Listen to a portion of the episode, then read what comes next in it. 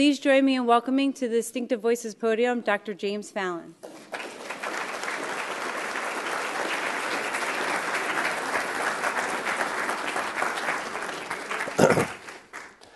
Thank you, Jennifer. It's, great to be here. I'm, I'm, violating two basic rules of giving talks.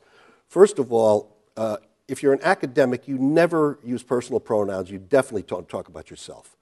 So I'm violating a major thing. I told all my students never talk about yourself, never say I or anything like that. So this is going to be a, a, a narcissistic, uh, embroiled uh, banquet, if you will. The second thing is never give a talk about your bad behavior close to home, because somebody might be there. So I have very close friends who showed up, and I, I violated that too. So I, I, make sure that I do it at least, uh, give talks like this at least 200 miles from home, but it's a second violation, so I'm in trouble a little bit. Uh, so, you know, one, one thing about um, being a professional is when you near retirement, you hope you go quietly. And, and something happened where I, it didn't go quietly, and it was something happened. It was a complete surprise, completely out of the blue. And I'm going to talk about that. So, but the first thing I want to talk about is uh, who are we? This did say before here, who am I? So, but I'm trying to lower the number of personal pronouns. So I said, who are we? And if you look at it from a biologist point of view, I'm a neuroscientist, so I look at everything as sort of a biological machine which goes along with my heartlessness, so there's no conflict there. Now, if you look at it, uh, I, so I sat down uh, for about a week and tried to figure out how many individual kinds of human beings there can be over a million years. And so I started with the genetics and genomics, which is beyond the genetics, and started with the coding genes, 21,000, and then looked at all the regulators and the insulators and the, all these different uh, regulators of the genes. And also the possible expected number of mutations, and other things we know that occur. These are things that used to be considered junk DNA, but it makes up most of our genome now. It used to be thought of just extra stuff in there, and it turns out to be very important.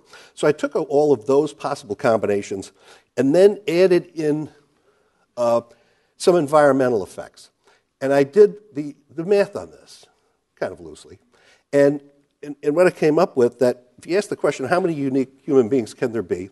It's 1 times 10 to the 81st. That's one sexvigintillion. That's a, this is a number, right? And it, it, it's 81 zeros after the one. So I looked at this and I was, you know, and the, the, the number looked funny to me. And I, I looked, I thought about it for about a day and I said, I know what this number is. Well, uh, it turns out to be the number of atoms in the universe. So this really fed my old, like growing up in the 60s, like we are stardust, man. You know, we are, because this is the number of possible human beings it could be. So there absolutely is never going to be anybody like you. And even, uh, even identical twins are not identical at all. And these are all identical twins, and you can see some of different color, and of course we have different personalities, and they're really identical twins, but there's a thing called copy number variant, which is that these uh, copies of different genes uh, like from your mother or father, you may get 10 copies of one gene that controls personality from your mother and only one from your father of that gene. So it's all this mix and match. So this adds to the level of complexity. Once you add that on, uh, then the number of uh, possible human beings over a 1 to 2 million pe- year period is 10 to the 82nd power. I had to get to that number, you know what I mean? I just, and now, uh, I was asked to talk about my personal story. I ended up writing a book about this, uh, which you know took some time to uh, really consider whether to do it or not, especially talking with my wife. You know, and uh, and in, in that, I I should start by saying who I am. Now, here's my family, my nuclear family. I had a very standard youth, what I always thought to be a standard youth. I had two honors. One was I was class clown at a large high school. I was always screwing around. And, uh, and the other thing is that I was a Catholic Boy of the Year in New York State. Now, you know how crazy you have to be to be Catholic Boy of the Year in New York State? And I really, and you know, looking back at it with clinicians, I clearly had uh, OCD. And, uh, and OCD from the time I was about 9 or 10 until about 15. And it's, it, but it was hyper-religiosity. And it's a type of OCD. And I've tried to keep some of that with me because it helps you complete projects, right? And, and I knew it was crazy. It wasn't a personality disorder. When you have OCD, PD, anything with a PD, a personality disorder, you think it's okay. But I knew it was crazy thinking. And I actually had to, at college, I, uh, I befriended a bunch of priests. I went to Catholic college in Vermont. And this one, guy, this one priest who I became friends, really good friends with, he says, You got to get out of the church. He goes, You don't need this. You're like really whacking. So I had my last confession at 18, and that's when I left the church because I was, it just, I was too, it was pathological. And nonetheless, uh, I've been a professor at UCI since 1978, so I'm basically a potted plant here. And, and I can't get away. But it's, it's wonderful here. And all the neuroscience and all the neuroscience something. Because here it's unique from the beginning because we interacted with artists and engineers and people in law. It was neuro dash something. And uh, so that, that's been wonderful. So uh, I had a couple of chances to leave, but really this is a wonderful place. So at any rate, you could, my career, I consider myself, you know, a very happy and successful, reasonably successful in my career, which I uh, was going to retire early to do other things. Still do research, but not all the other stuff you have to do. And, um, and so I also, you know, the first date I ever had was with a 12 year old girl. And she was 12 too. We're both 12. so we're both 12, and we became very good friends for a few years and then started dating regularly since 16. So I've been with the same woman uh, since then. We've known each other forever. When we see each other, we know each other as kids and everything. Now, this does not look, if you look at a stable uh, family life, and a stable job, this does not look like a psychopath at all. This is the opposite of a psychopath. So there's no way that I could be anything like a psychopath, you know, just by the, uh, anybody looking at this.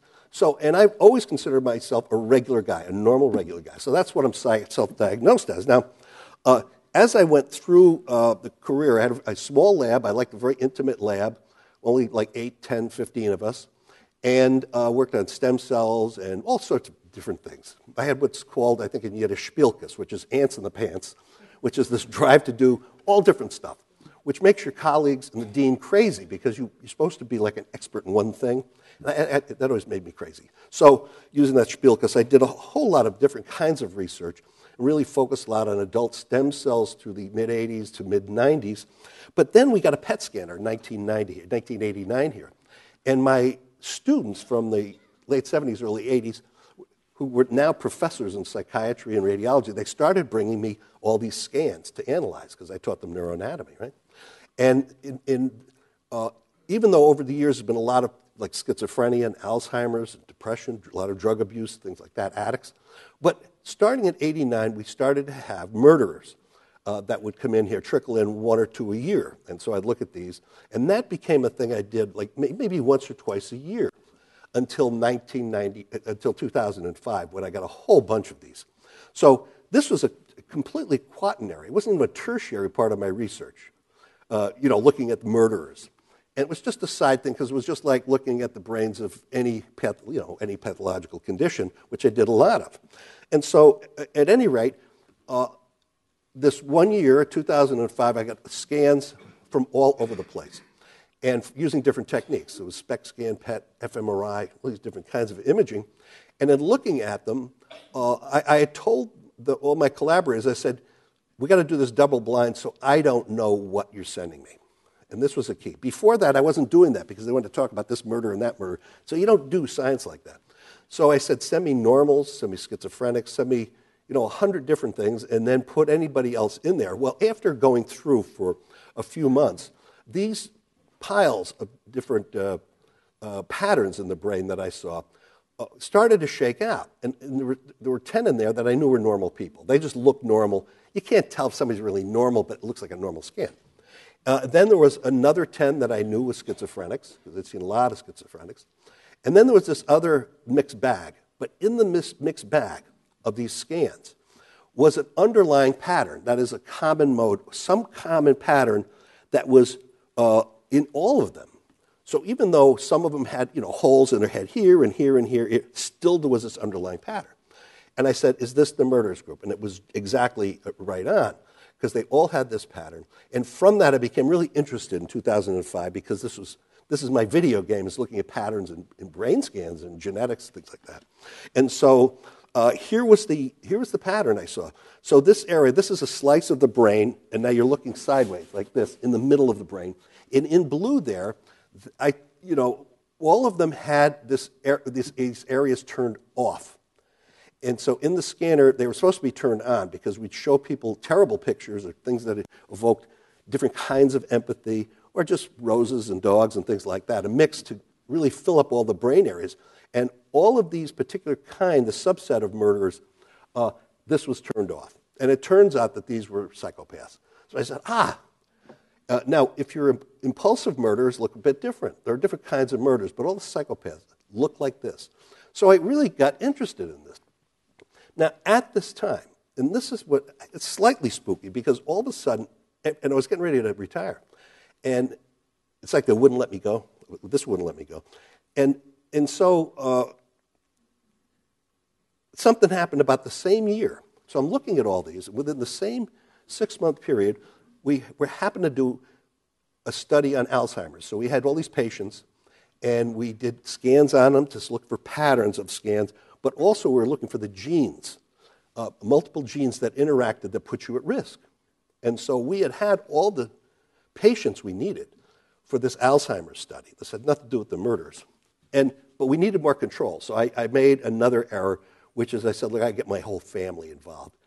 Because they, they'll all say yes and they'll all go in there. Within a week, it was over with. I had people, my family flying in, brothers, you know, my wife, myself, the kids, and everybody.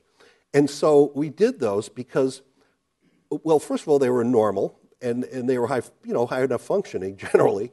And uh, and there were a mixed bag of people, of normals, but also my wife's family had a lot of Alzheimer's in it. And lots of Alzheimer's the mother, the father, brother, aunts, uncles. So, and I went to her and I said, Do you want to do this? Because you may not like what you find, you know? And it's like looking for Huntington's or something in your family. It's devastating if, if you find out bad news. And she was quite heroic about it. She says, What the hell? I mean, it, she had had non Hodgkin's lymphoma, 2000, 2001 and had overcome it. It never came back, so it was great. Right? And she goes, but at that time, she goes, I'm going to die of cancer before Alzheimer's, so let's do it. Then our kids, our grandkids will know maybe how to change their diet and their lifestyle to, to ward it off. So we went ahead. I thought it was fantastic. I wouldn't have done that, but she did. And so uh, uh, what happened is we had PET scans, we had behavior, uh, behavioral measures, EEGs, genetics, all sorts of things. So a very complete sort of picture, especially at that time. And, and this is what showed up. And you can see uh, that there were six people up on top, and at the right, there's somebody who looks really different. And there's, you see that blue in the PET scan, that's no activity. And so um, this turned out to be, and that's my brain right there, my brain looked absolutely exactly like the worst pure psychopath I had seen. Now, and I said, I played this game before, because even like in a lab, people play tricks on each other, right? Uh, and, and so I called in the, uh, the technicians, and I said, okay, it's very funny, guys. You put, you know, here it is. I say, here's somebody who should not be walking around in public, in, open, open, society. And you, put, you slipped it in, very funny. And they go, they go no, we, this is, no, really. I said, you got to check the PET machine, every, the computer uh, for the provenance, that is, to make sure that this is really uh, one of us. And they came back and said, that's absolutely one of your families. Oh, man. So this was, uh, so I had to peel back the name. And of course, at that point is, is when Gandalf showed up at the door. and, and Gandalf, uh, it was like, okay, you're it. And of course, it was my name on that scan. And, and it, was, it was sort of odd. And it wasn't until later that I, you know, some years later, in, and my wife reminded me that I went home and within a week I said the damnedest thing. I said to Diane, the damnedest thing. I said my PET scan looks exactly like like a really bad case of psychopathy from all these other murders and psychopaths I was looking at. And she goes, it doesn't surprise me. And it was now like people in the lab, you know, your mates and your friends are always like, oh, you're crazy or something like that. So I never thought about it, but things started to pile up. And, and and when you, when you look at the comments that people make in your life, including my friend Larry here over the years, uh, that they, it forms a pattern. But I didn't care about the pattern. And when people asked me, what, what did you do when you found this? I just laughed. I really just laughed. I said, I kind of get the joke. You know, this is like a, a great joke on me. And I just didn't believe it because I'm okay. And um, so I did what any scientist would do. And I said, my theory must be wrong. Well, over the next few years, two other groups had did extensive analyses of murders, a lot of psychopaths, and uh, weren't murderers, but they're felons mostly. And they found the same thing I had found, so that the, the theory wasn't wrong. Uh, and, but within that time, we had these wonderful findings with adult stem cells for both uh, advanced old stroke and also for Parkinson's. And we had like, you know, we are curing rats 100%. And, and so uh, had to raise about $7 million to get a company going and, and, all of that. That's what I cared about during that time. I didn't care about this stuff. It was, you know, it was just like a curiosity. And I didn't, it didn't matter anyway. I just didn't care. And, uh, and, we, and we had, uh, you know, this Alzheimer's study, which turned out to be very, uh, turned out to be, I guess, correct. And uh, we found a new gene that was involved. Uh, and in, in our other studies. So that really completely dominated my thinking. I didn't even think of this. And, but anyway, there it was. Well, g- genetics came back, and now there are genetics associated with psychopathy. But they're not psychopathic genes, they're just genes that are so associated with the traits of psychopathy. And so high aggression, low, uh, low emotional empathy, high cognitive empathy, uh, a certain uh, resistance to pain, and anxiety. Uh, uh, there are genes that uh, will, the, the, kind of genes when, you know, when you're caught doing something red handed and you say, I didn't do that. And you, and you get away with it. It's the Bill Clinton genes, really, of denial. Are you going to believe me or your lying eyes, you know? And, and, and so all of these, uh, these genes have uh, alleles that are associated with the, and correlate pretty well with the traits of psychopathy. Well, it turns out I had all of them uh, up until that point. So I had all, I had two of the biological markers, that is the genetic and genomic markers, but also the brain pattern, you know, from the, so these were two. This became curious at the time because I said, why I should be a psychopath. So this was a, a curiosity, and I was somebody who always believed that, you know, genes really determine almost everything, and some, something was missing. Something was missing because I should have been a full-blown psychopath because everybody who's has these markers uh, uh, usually is, a, is a, a really a troublemaker bit. At the same time, now this, this is within the same month, I saw the scans. Uh, we're, at the, uh, we're at a party at my house. I going out fishing, and we had all this al- albacore, so I was cooking it up. My mother came over, and she taught me to cook, so we always cook together, and we have a bunch of 40, 50 people. And I'm trying to, you know, we're trying to, uh, you know, cook, and she's going, Jim, come on, Come on, you got to look at something. One of your cousins gave me this book. He was an editor back in New York of a newspaper, and also, a, you know, a historian. And he said he sent me this book, and it's about your family. And she didn't say my family; she said your family. Well, you got to. And, and I said, I said, I said, we have people we got to feed. She was so excited. She's still alive. She's over 100 now. And she lives up here in Fountain Valley, so she's uh, and she's a very energetic type of person and, uh, and pretty bright and devilish. And so she wanted, so we waited until the end of the party and she, we're leafing through. And this is the story of the first killing of a mother by a son, the first case of matricide in the American colonies. It's like from 1668. And, and so this was the, and that guy is my grandfather, is a direct grandfather. Is the first guy who killed his mother. First case of fratricide. But she goes, no, read further. She's going, and so I'm going through, she said, this one, there's this one, and this one. So there's this line of them. And it's not just like, you know, having a, a, a good tale to tell about horse thieves in your family. Everybody's got these. There were kind of too many of them. Uh, and, and then it went all the way up, and it kind of uh, lost the trail in, in the book with a cousin of mine, which is Lizzie Borden. So Lizzie is uh, one of our one of the Cornells. We're all Cornells, and it turns out that's our you know our name is Cornell. We're, Fallon was an adopted name. We were adopted by these Irish farmers, so uh, that was also a surprise. But so here it was, and I was wondering why she was so excited. Well, you know she's pure Sicilian, and growing up, it was always like mafia stuff. There was always mafia talks, and all of my my aunts had you know, married civilians, which are not, not Italians and not, they're all like Irishmen and everything. And so they were always giving my mother and our aunts the business about being like hoods. And my mother had been up to Lucky Luciano's place on a dynamite truck. The whole family were bootleggers. So there, there was stuff there, but they're really nice people. These are like minor crime. This is the Depression. Um, and so this was really a chance to, for, for her to get even. So she says, see, it's your father's side all the time. And, you know, after that, uh, and there's, oh, but Ezra Cornell, Ezra Cornell is also our cousin. So I figured we're even. There's Ezra and there's Lizzie Borden. So one good and one bad, it's a wash, right? And, but the, so after that, for a few years, my, my two cousins started to find all these other lines on my father's side, or on our father's side. And there were three lines with all these murderers that ultimately, two of these lines went back to these English kings who were like really nasty. The really nasty English kings. So, a, so there were like three full lines on my father's side of very violent people and pretty nasty people. And if they didn't kill people, they left their family and they stole stuff. And so, and, and so this is, you know, uh, if you, if you look at your background, that's not genetics, but when you got three lines that are all like nasty, you start to wonder. So that was curious that it happened at the same time I was looking at these biological data, and it, was, it started to get spooky, but again, just too busy to do anything. There's the Sicilian side. Well, they are, they're bakers, you know, and, uh, and, and, and, Larry and I visited this shop, remember, in, in Sicily, and uh, and I did have a grandfather who was part of King Emmanuel's guard. You know, he was a cavalryman. But they were mostly just sweet people who liked to eat and drink.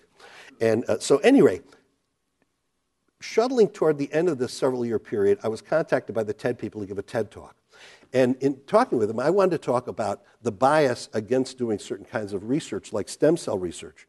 Real, the hot thing was embryonic, and I had something that had nothing to do with embryos. It was using your own stem cells that are resident in your brain to fix a problem.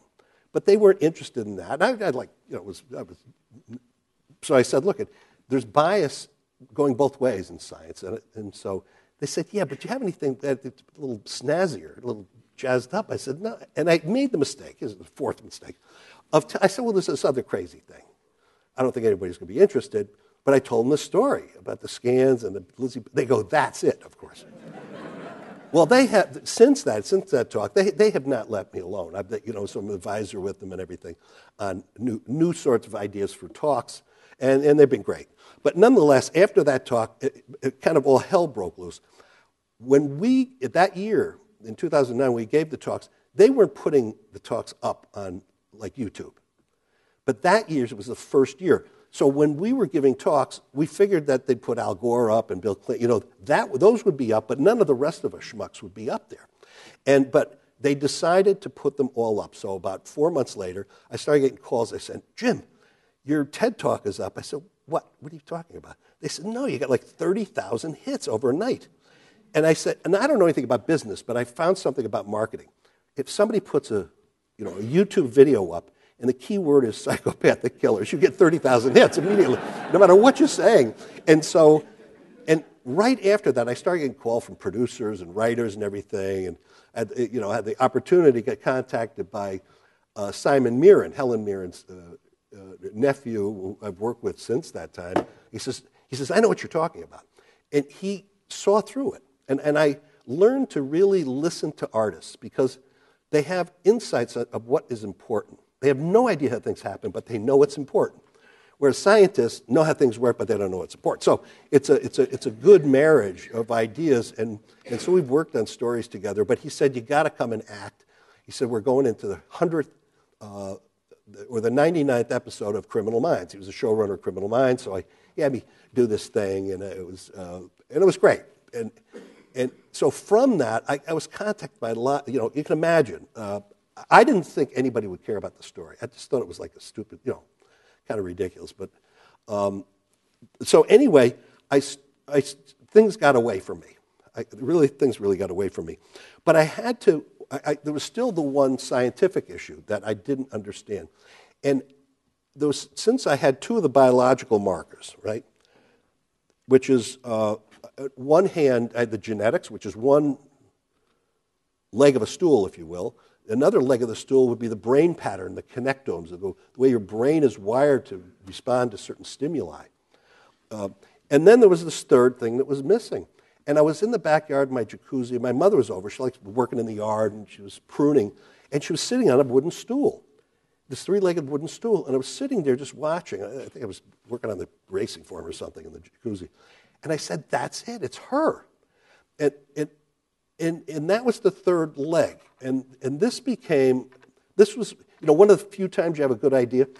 I think most people would find it obvious. But since all I care about was genetics, not the environment, this was a big aha moment to me. So I said, that's it. Uh, and, and I went back and, and I was asked to write a book. You know, I was approached by some people. I had the same editor uh, that, that Barack Obama had when they, they, made the mistake about where he was born. So she was like really careful with, uh, by the time she, she got to my book. So ended up uh, uh writing this book. But uh, so in that, I realized that while I was in Italy writing this book, two papers came out, and it was about these, some of these warrior genes, especially I'm doing the serotonin. And two of them that I had all the alleles for, it turns out if you're abused or abandoned early in life, between birth, three years old, bad news, bad news. This is the trigger point, and this is a classic, great example of epigenetics. That is the, how, how uh, environment and genes interact at a certain time See, it doesn't happen all the time. And under, so this is very early in life. It doesn't happen later. Uh, every time you get sick, you have epigenetic changes in your immune system. You know, you get a new bacteria, and then your immune system goes all through these epigenetic uh, changes that are turning on and off genes, but it's temporary, and it snaps back after, you you know, after a few weeks. But in the case of early abuse, really bad abuse and trauma, uh, you get epigenetic changes which turns these genes on for good. There's no plasticity. So you have these, you know, there's nothing wrong with killing, right? If you're, you're saving your family, you can kill to save your family, but there's a time and a place for everything. You know, this, I guess epigenetics goes back to the Bible. And, and, and the same with sex. And it's just that there's the context and the timing is important when you do these things.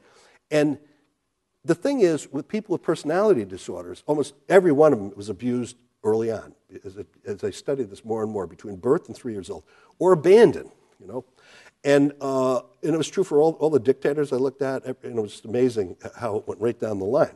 So, in this early period, those genes, the regulators of the genes, can be methylated and turned on for good. That means your behavior is not context dependent.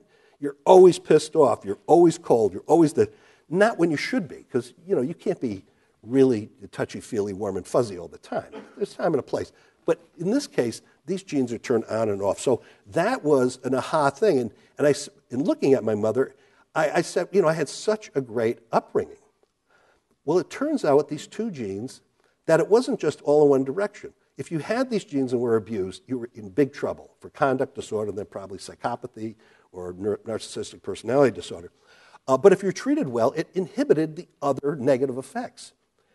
And this is it. So, so it, it's, it's one of these switches that goes either way. So I said I must have been protected because these people, I said these people, you know, my father, my mother, my grandparents, my aunts, my uncle, they all treated me so great. And it was, I think, kind of a, partially a, um, um, oh, oh, just, it was just a, a, random thing that, that happened in a sense. And they're all great people anyway. But for me, they really spent a lot of time uh, carrying me around and, and nurturing me like they didn't with the other kids. Well, it turns out my mother, uh, she had our, our oldest brother, and then they wanted a very large family. But then she had like five miscarriages. Boom, boom, boom, boom, boom. Then when I came along, it was, you know, I was like the golden child just because I survived. It wasn't anything about cute or anything like that or my personality. And then after me, there were then several more. Okay, so I was in the middle like an only child of these older brother and younger brother. And then they filled it out. Everything apparently straightened itself out, and so they had the six kids.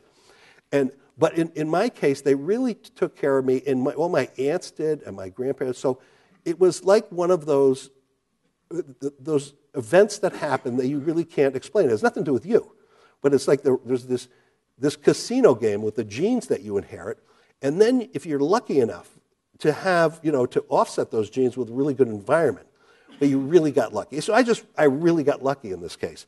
And so that was what was missing. And uh, so anyway, I had mentioned this in the TED talk, and, uh, it, and when I got a call from Simon Mirren after he saw it, like the next day, he says, I've written the episode. Episode 99 is called Outfoxed. He says, I know what you're talking about. He says, You're not talking about yourself, you're talking about transgenerational epigenetic violence.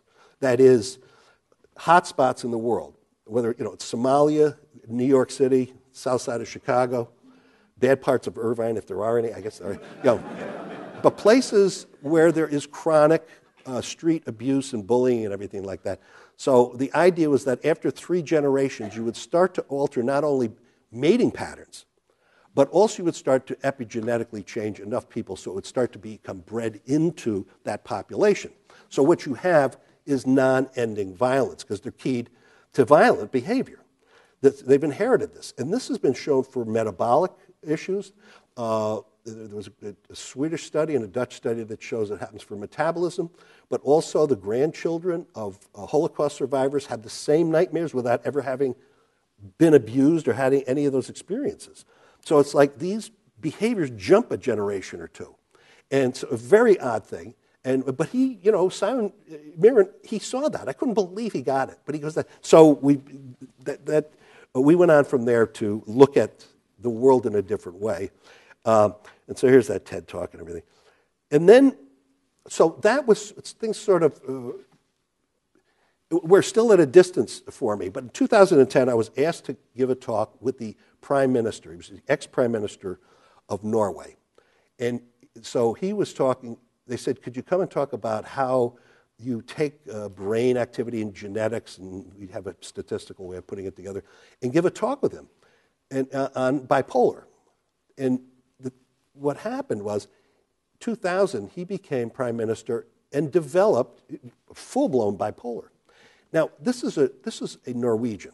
Any European, or especially any Scandinavian, and especially a Norwegian, a, a person would never admit that they have some sort of psychiatric disorder. Never. And this guy did it. So I thought it was so cool. So I, I, said, yeah.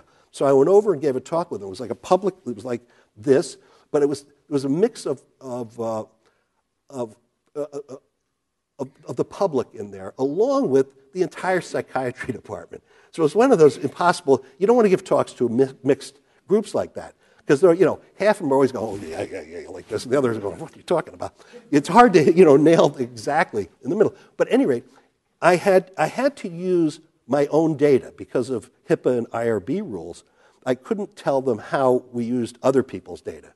So I used my own, and so I put up all of my, uh, all of my phenotypes, everything I've had for my life from birth onwards. You know, you got asthma, you got you know, allergies, I had panic attacks, OCD, all these things like that. Everybody's got these. And so I put lined those up, and it turns out my genetics line up perfectly with this, except for unfortunately obesity. I thought I was going to have a way out with this. I have no obesity genes. It turns out I'm just lazy. So, but the, but the rest of these really line up. And I, so I went through this and I showed how we did that and talked about bipolar. Eh, well, after we had all talked, a guy stood up, this older guy, uh, he goes, Thanks for the talk. That was interesting. I said, we, I got two things to tell you. And he's the chair of the psychiatry department at the University of Oslo. He goes, First of all, you're bipolar yourself. You don't know it. Okay. And second thing is, we want to talk to you afterwards. So I ended up, we ended up at the party of the president of the University of Oslo. And, uh, and after uh, you know, a couple hours of talking, these psychiatrists and psychologists stayed with me. We got a little hammered together. But they wanted to talk to me for several hours. At the end of that, they said, By the way, you're probably also a psychopath. And I went, What did you say?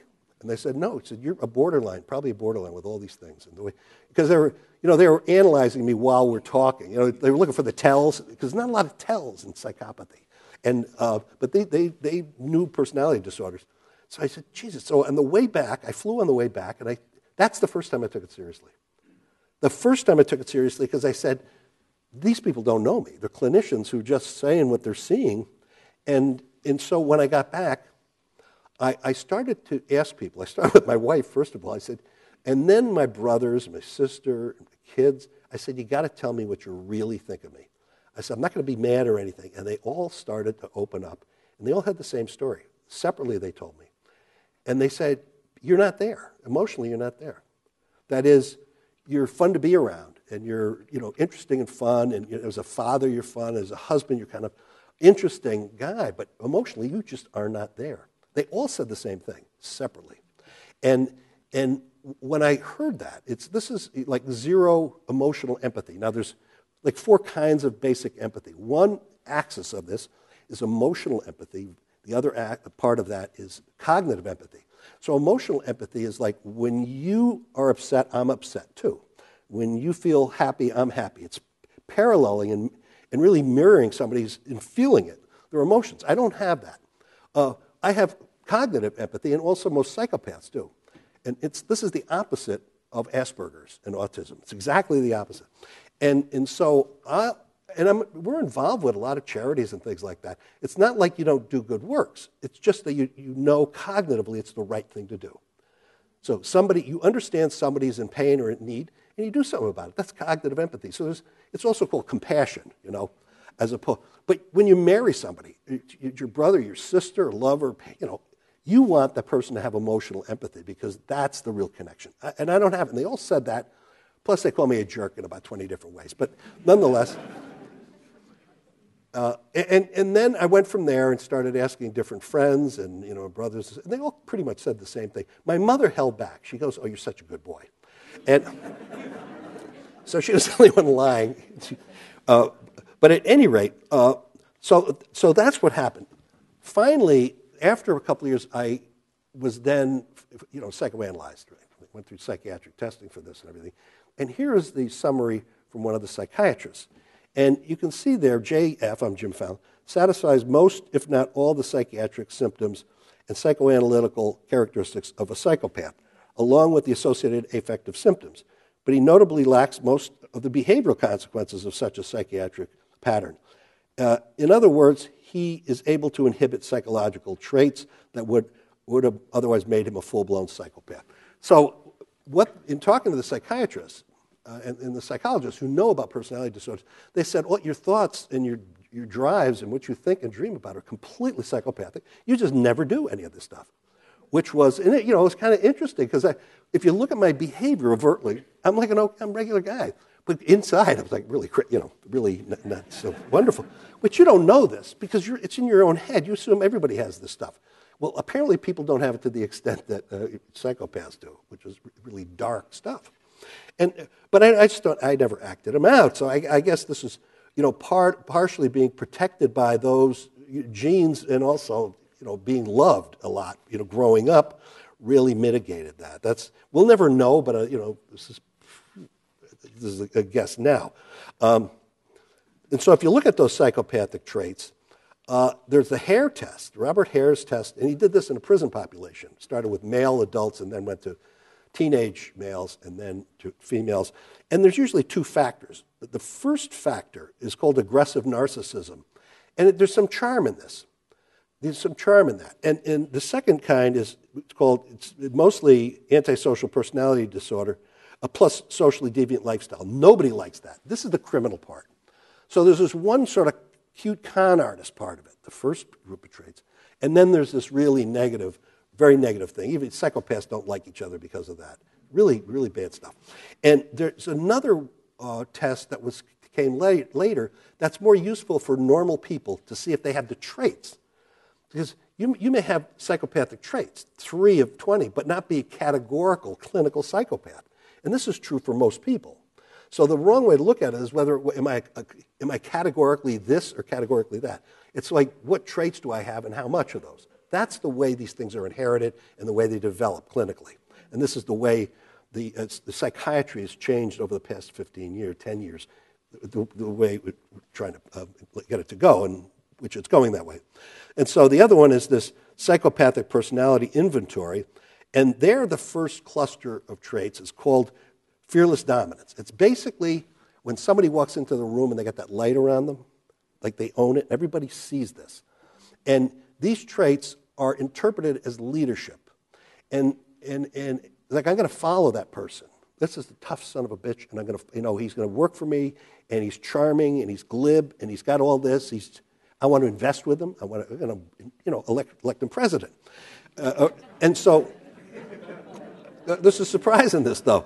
And uh, the other one is called impulsive antisociality, antisociality, which is more the Machiavellian stuff. So it's like the Hare second one, which is not charming traits uh, so much. And then there's another one that's cold heartedness. So this is the way, you know, these traits that you can be tested for, and then you can take the gene alleles and then regress them against these to see, you know, which ones uh, line up for you and your behaviors. Uh, there's the epigenetic effects, which I had mentioned, so I won't go, go into that. So, one question that comes out of this is like, you know, what's more important, nature or nurture, right? This is a very fundamental question that goes back to Plato. And, um, and, and, if you look at Plato and Hobbes and, and Avicenna, you know, a whole lineage of 3,000 years of philosophers, it turns out Plato was right.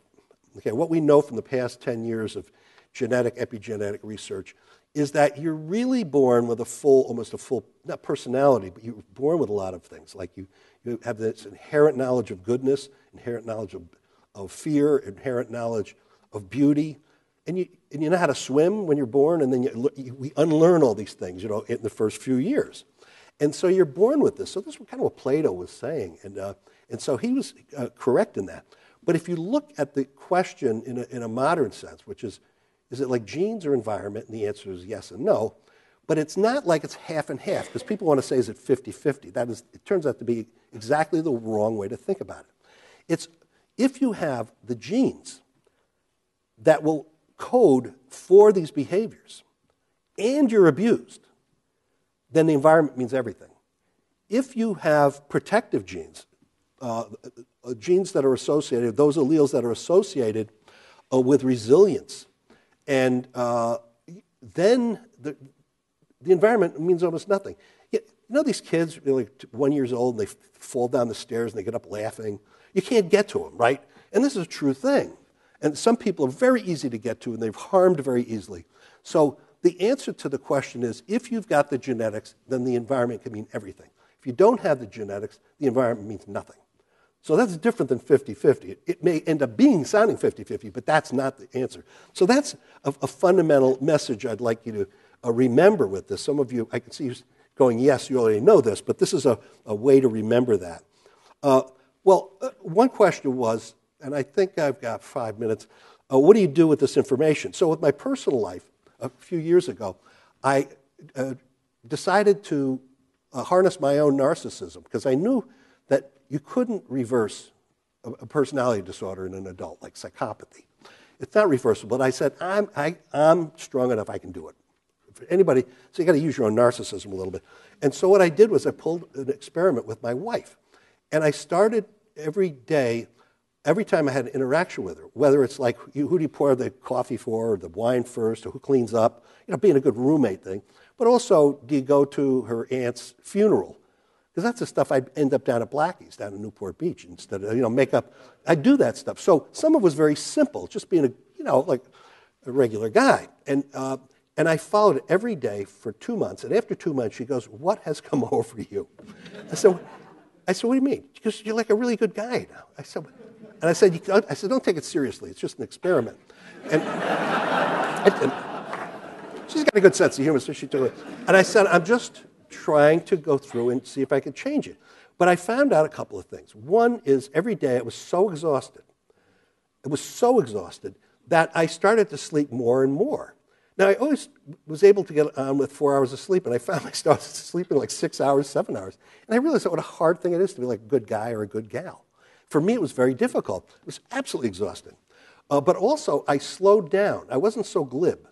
And, and thinking about it, I said, well, you know, most people and, and I watched some of my friends who had kids, like Larry and another couple of friends who were kind of my age, you know, close enough, and how they sacrificed for their, for their kids and stuff I, I wouldn't do. I could see them doing it when nobody was watching. So there were a couple of behavioral things, uh, and, but uh, in thinking about why uh, the, the glibness is there in people with uh, you know, psychopathy, and, and, and why I was slowing down, is most people when they interact with somebody, they're concerned with the effect they're having on that person. You know, am, am I upsetting this person? I'm giving a bad information. I'm going to get upset. I wouldn't think of that.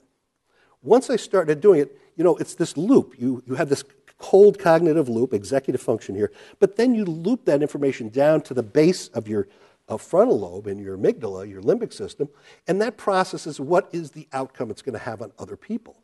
It's part of the social brain. Well, that pl- in me, it's turned off completely. So I, you know, in a psychopath, so you never have to make the loop. So therefore, you can go, you're like, oh yeah, I got this, I got this. You're very glib, right? And so that made a, you know a lot of sense. So I, I started doing that with other people, uh, and and they they all kind of said the same thing. So I've been trying to do that, but I still have to think about it all the time, uh, all the time, because my natural instinct is just to have fun, right? And then the last thing is, what do you do with your professional life? So I sat down in the backyard of my house with two close friends. Uh, on the left, there's Tom Stevenson, and he was the guy that got $40 million for the SETI telescope. That's how well he can raise funds, you know, for the search for extraterrestrial intelligence. And a bunch of other things for the arts and great fundraiser and great writer. And, and uh, to my right, there's Fabio Macciardi, who's a professor here. He's from Italy, but he's a professor in psychiatry. And so we, start, we decided to get together, what do we do with this information? And so we came up with uh, three prongs of attack, which we're still doing to this day. And uh, so it was, we didn't know what to call ourselves. It was like a garage thing, you know, a, a garage band. And we just, I, you know, I didn't know what to call. It's like the Three Musketeers that had been taken. Uh, my wife had another name for us uh, because of the amount of, of beef and, and Cabernet we were going through. But so instead of that, we came up with the idea we'd call ourselves a global consortium, right? Three clowns. And so since then, uh, since then we've been, you know, working uh, I, have worked with different groups on this, this idea of transgenerational epigenetic violence. I've met a few times with Black Lives Matter, the head of that, and but also uh, did some studies in North Africa with the with Bedouins and Berbers, you know, the nomads that are there, tested them for different genes because we're wondering the beginning of war, what did it have to do with in terms of behaviors and, and all that. Um, and then that's it. And and and I've become involved a lot with the, with the Pentagon. I was just there, uh, you know, this month and last month, uh, working with the, the Pentagon on, you know, you're not going to get rid of war, but you might as well make it uh, not kinder, but uh, purer, I guess. And so we're looking at things, of, for example, how to make a better warfighter, uh, make sure people coming in are not prone to PTSD or suicide, but also optimizing their behavior because it's a much smaller force. So we did that, and I also um, uh, work, and I'm, on the, the uh, Arts and Technology Council at the Vatican. And, and there, the Pope is trying to find a way to uh, transmit this idea he calls tenderness. And it's really all the different ways of four different types of, um, of empathy. So we're using uh, virtual reality stuff and music and all this stuff. So it's, you know, this is like after you retire, what do you do when something crazy happens? So that's kind of the story. Thanks for letting me go over, too.